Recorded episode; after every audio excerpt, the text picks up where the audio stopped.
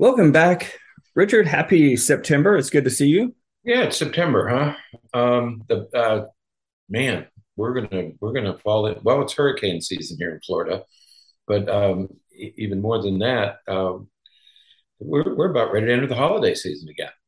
We are, we are, and it's um, yeah. There's a lot to there's a lot coming up still for the for the rest of this year, just the last quarter. But before we get to all of that, you know, September, we, we are into September, this first weekend of September, and, and September has been designated as Suicide Awareness and Prevention Month.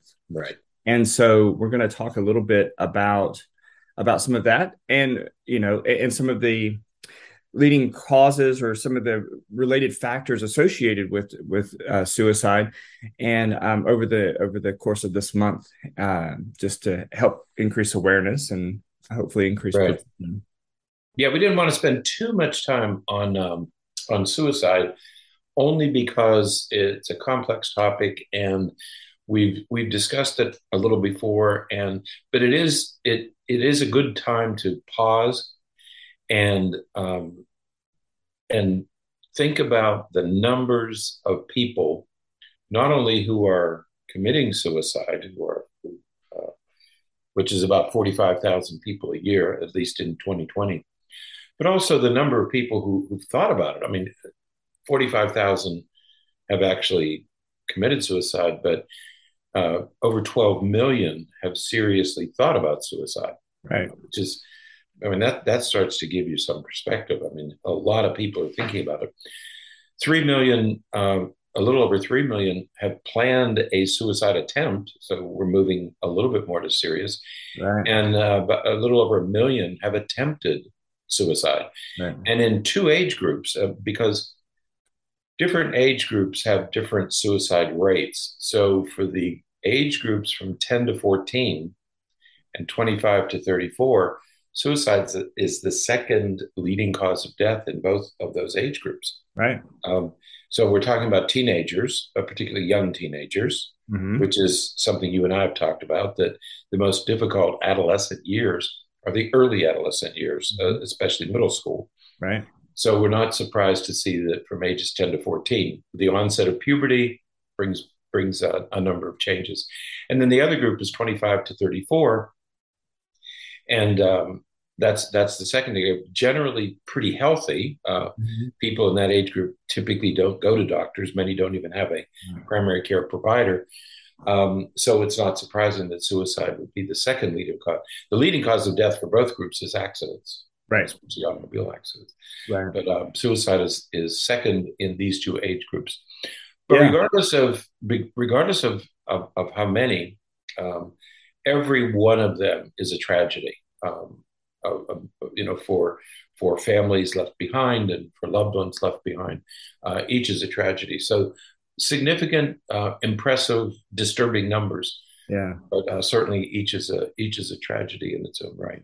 Absolutely, and and I think that you know we would um, not be doing justice to mention that there are there are other groups that where the rates are significantly higher. You know, those in the LGBTQ um, community are at significant uh, elevated risk for um, suicidal ideation, um, and and all of these these factors.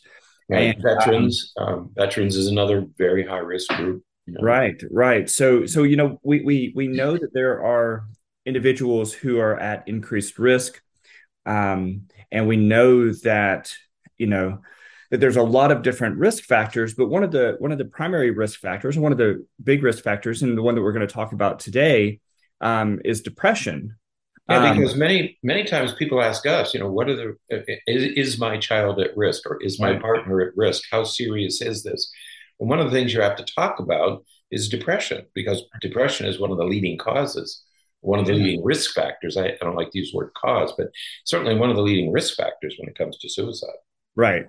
And and that certainly isn't to say that every person with depression is going to even even have thoughts of suicide. That right. that's not the case. And and that, let's not uh, forget that a lot of people who have thought about suicide and even attempted suicide aren't depressed necessarily. Exactly. Right. So, you know, they, they aren't, there isn't that causal relationship, as you just said, uh, but there is this relationship, and um, depression is a is a key risk factor. Now there, there are others, uh, other psychiatric right. disorders, especially things like uh, bipolar disorder mm-hmm. um, and and like psychotic disorders, uh, but certainly substance abuse uh, is a is a leading uh, factor in in chronic pain and again there's just lots of other yeah. factors and lots of other um, just pieces that get put into this puzzle that we're trying to put together to understand suicide and suicidal ideation a little bit more.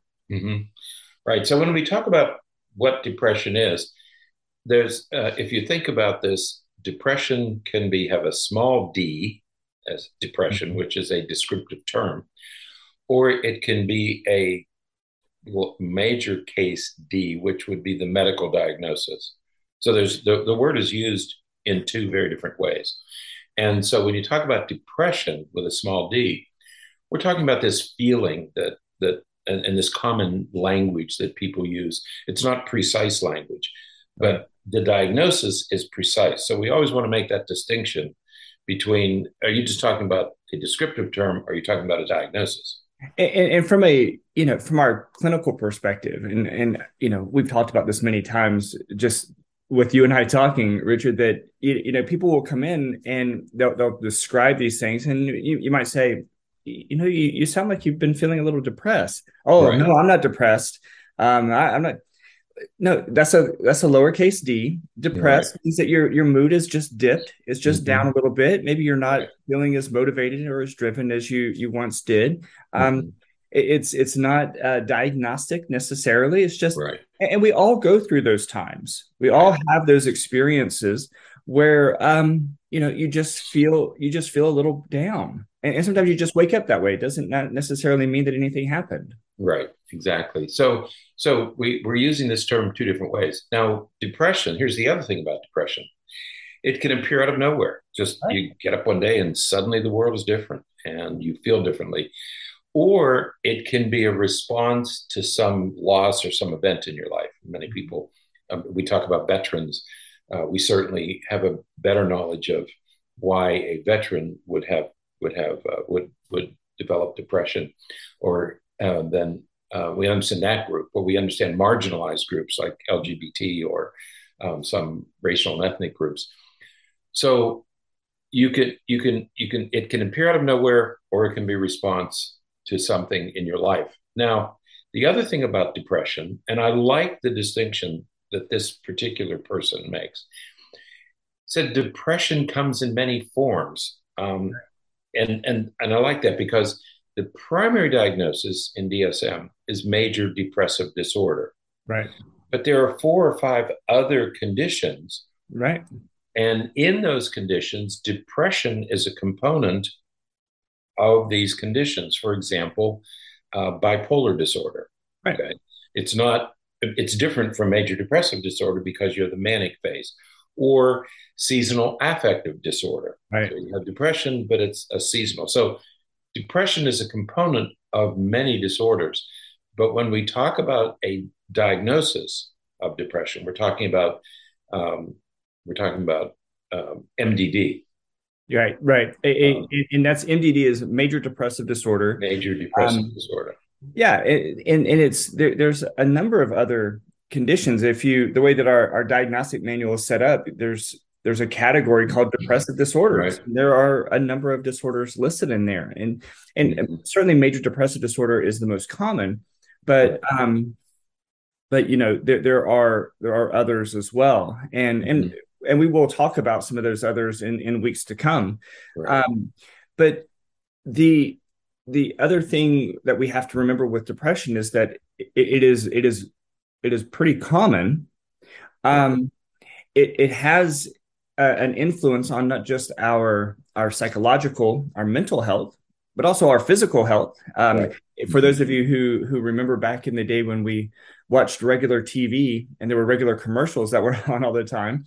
Um, the, when the the medication Cymbalta came out, yeah, uh, and we'll talk about medications in just a minute. When Cymbalta came out, it, it was really pushing the idea that Cymbalta helped treat treat the the physical um, pain um, right. um, discomfort associated with depression. Right. Um, so not only did it help with depression, but it helped with the physiological um, discomfort in your body that you feel as a result of the of right. this mood disorder. So, um, so it is well known that it affects your entire body.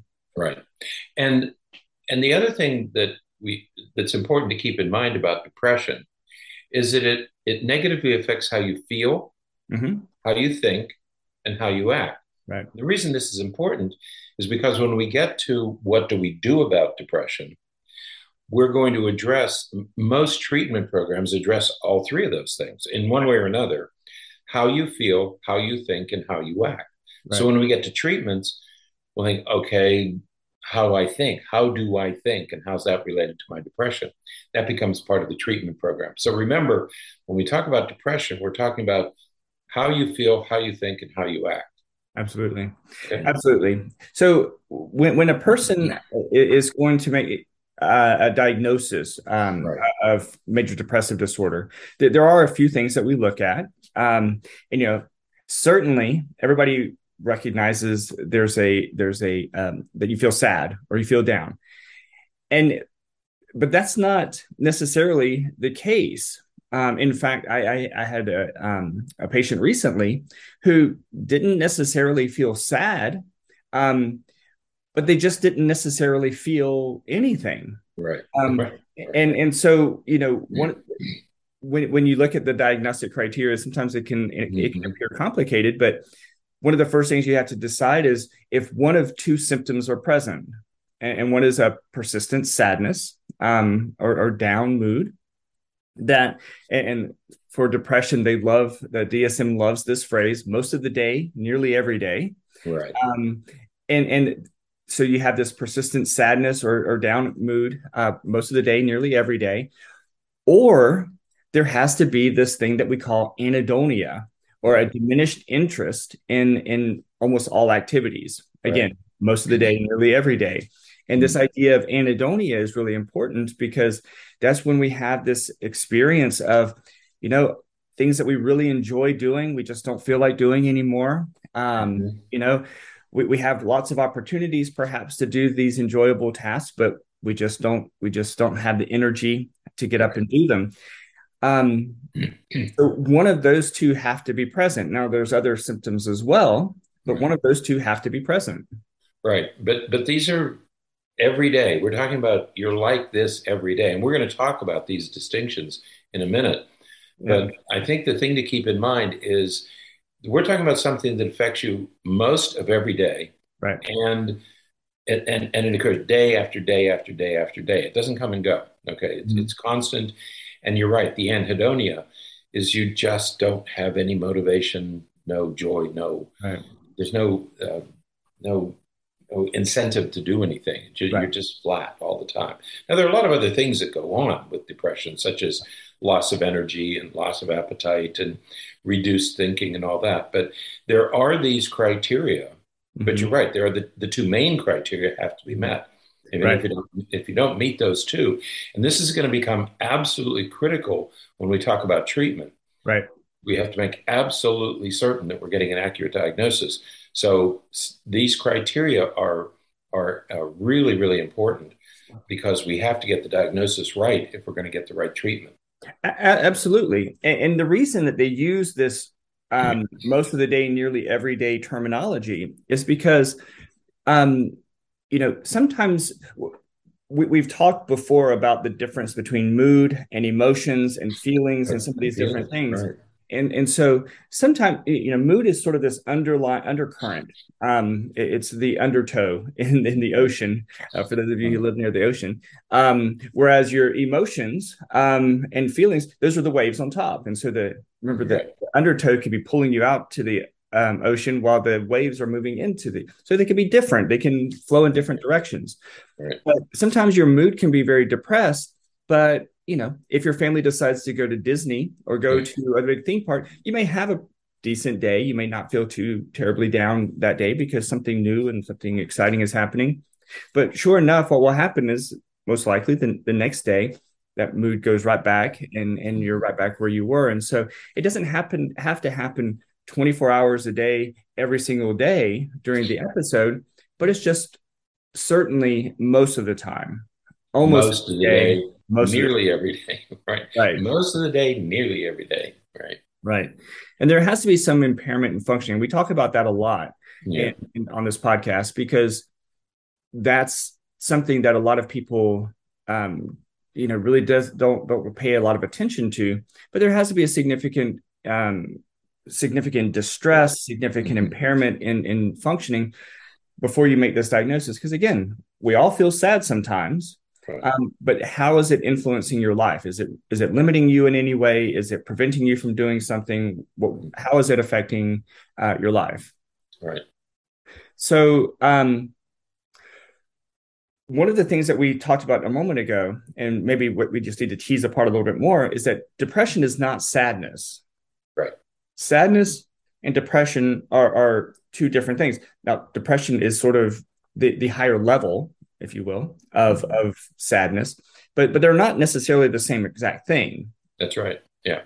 Yeah. Sadness is a normal emotional response um, to it and, and, and it's triggered by a specific event something something happens you know you forget to pay a bill or you get a traffic ticket or you know somebody dies or your pet dies something triggers this feeling that you have with depression you don't need a trigger necessarily now you might but like certainly going into a war zone would be a trigger but with depression no trigger is needed and the and you feel sad about everything you, right. you don't feel sad about a, in sadness, there's a specific thing that you feel sad about.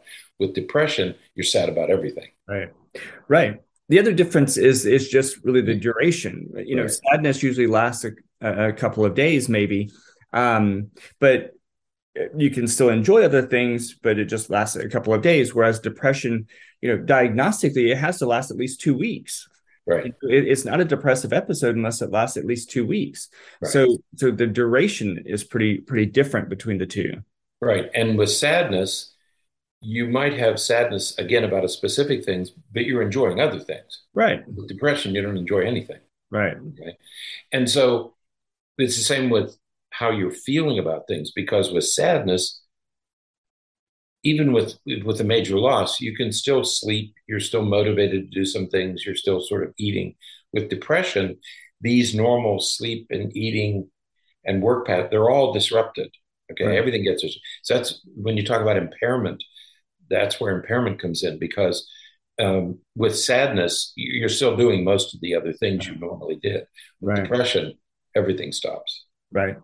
Um, another distinction is that you know with sadness you have this these feelings of regret or remorse or mm-hmm. grief or, or something, um, but with with depression, um, and for those of you who've ever experienced a depressive episode, you know what it means to this sense of of worthlessness. Of you know you have these self deprecating, self diminishing negative thoughts right. that are are you know again it very can be very impairing because just your your self image the way that you see yourself and you see your worth significantly decreases um, and, and, affects the way that you function and that leads to the last difference which is self-harm and suicide mm-hmm. um, people who experience a, an episode and, and they become sad right. um, they're not inclined to self-harm and suicide but pe- with depression frequently individuals who are depressed have thoughts, almost obsessive thoughts about self harm and death, and even even um, planning their own deaths. Okay? Right. So these these feelings with depression uh, are so profound that you have a higher um, incidence of uh, thought, thinking about self harm. Right, absolutely. So, so when we when we make the diagnosis of depression, you know, one of the things we have to do is gather a good history and usually that's through a, a good clinical interview to differentiate depression from some of these other things. Um, you know, sometimes some people have persistent sadness and they're just sad a little bit longer than you would expect. Mm-hmm. Perhaps it's because the loss or, or the the um, the triggering if um, triggering event is more significant than than the person has experienced before something and they just don't have the skills you, you know one of the and I know that we've talked about this before too, you know, it's really difficult for somebody if they've reached adolescence or even early adulthood, for example, mm-hmm. and they've never experienced a loss before. Right. And then suddenly there's a major loss in their life. Right. They just don't have the skills to know how to to to treat it or to respond to it. And so mm-hmm. it hits them a little bit harder right. than than it might have otherwise. And so they struggle with it. And so you have to have this really good history and clinical interview so that you can differentiate between some of these different things. That's right, because there's a huge difference if a person comes in and can't do anything, or they can't even come in, they can't get out, right. they're so depressed, versus a person who comes in still going to work, still doing everything, but they just don't feel they're just flat. They're they right. have no joy. Okay, that's different from the person who's um, who's completely impaired right. by their depression. So that's why you do the clinical um, in, interview and take this history because you want to understand what am I dealing with here? What is what is this person dealing with? And then in addition to the interview, there are some tests you can do. Normally it's self ratings. You know, mm-hmm. you ask the people to rate themselves. Uh, there's one called the Beck Depression Inventory. It's a short uh, form that, that a person can fill out.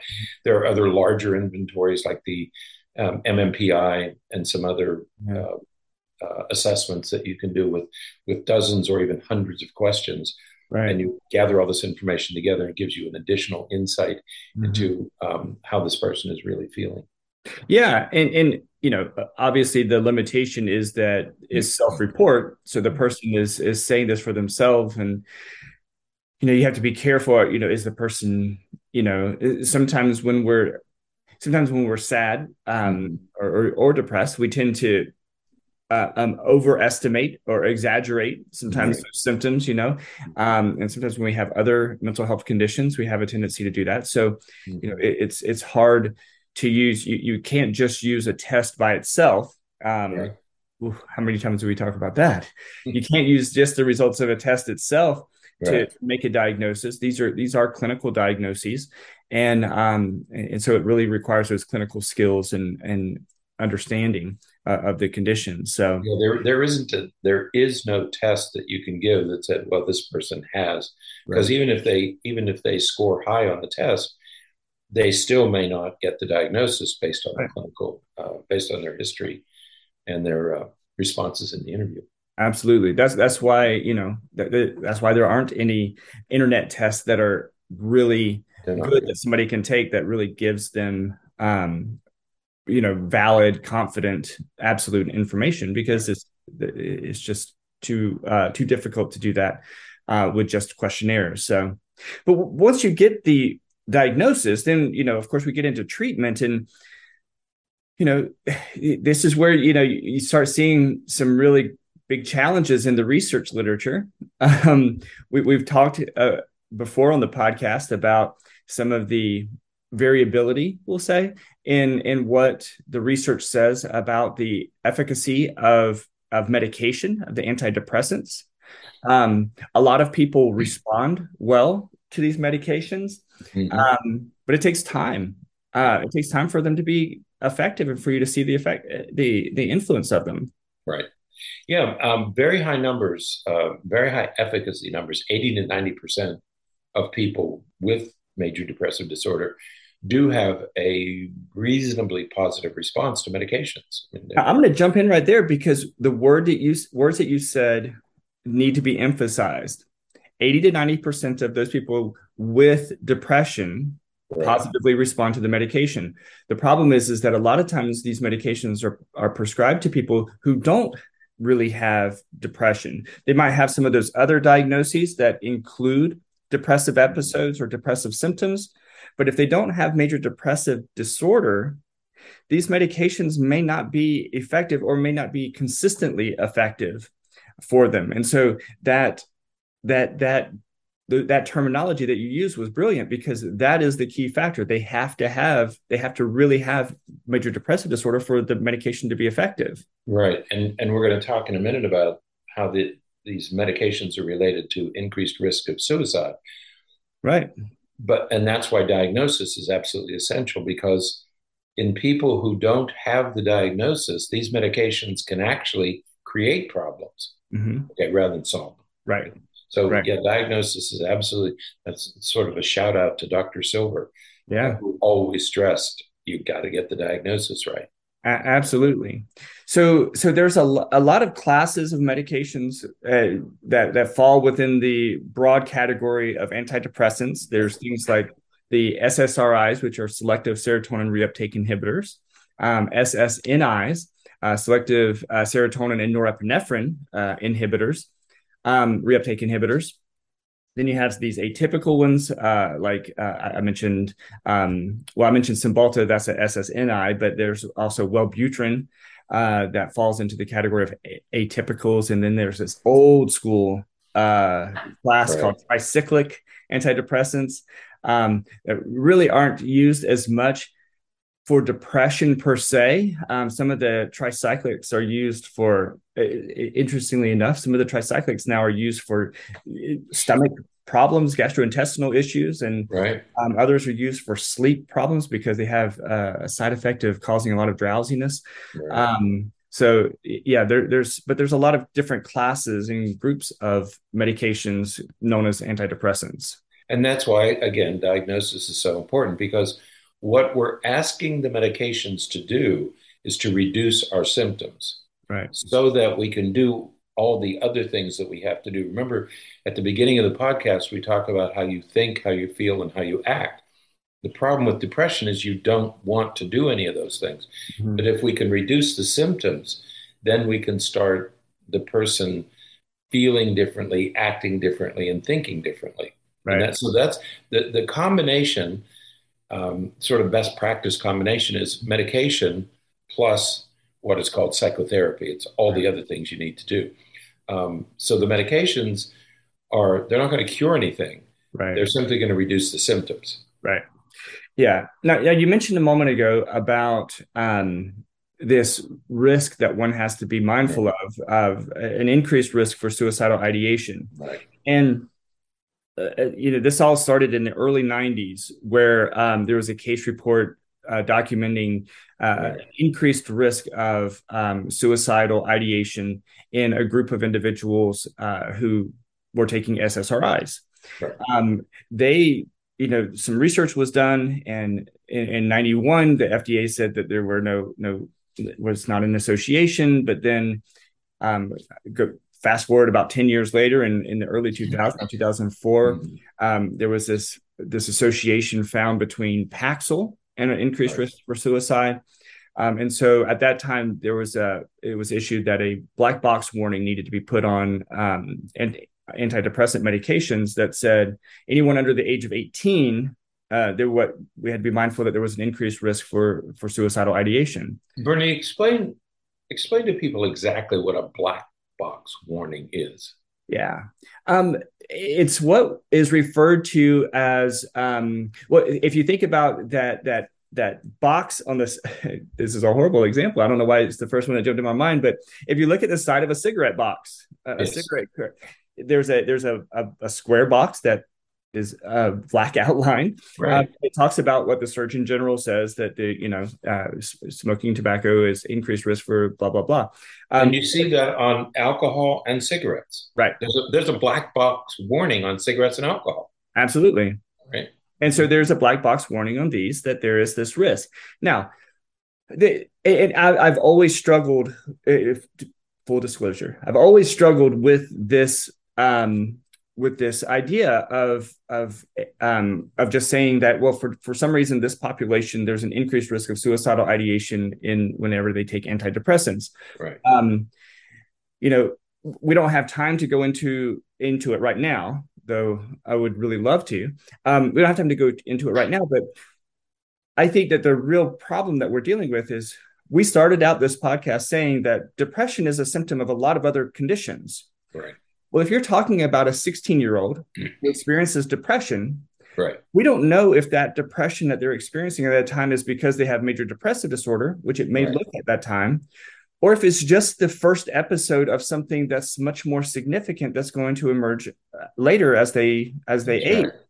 And right, They may still have that more complicated condition, and we're only seeing the depression at the age of 16 but um but we don't know that until it fully. Yeah, and it's not surprising that the black box warning would be issued up to age 18.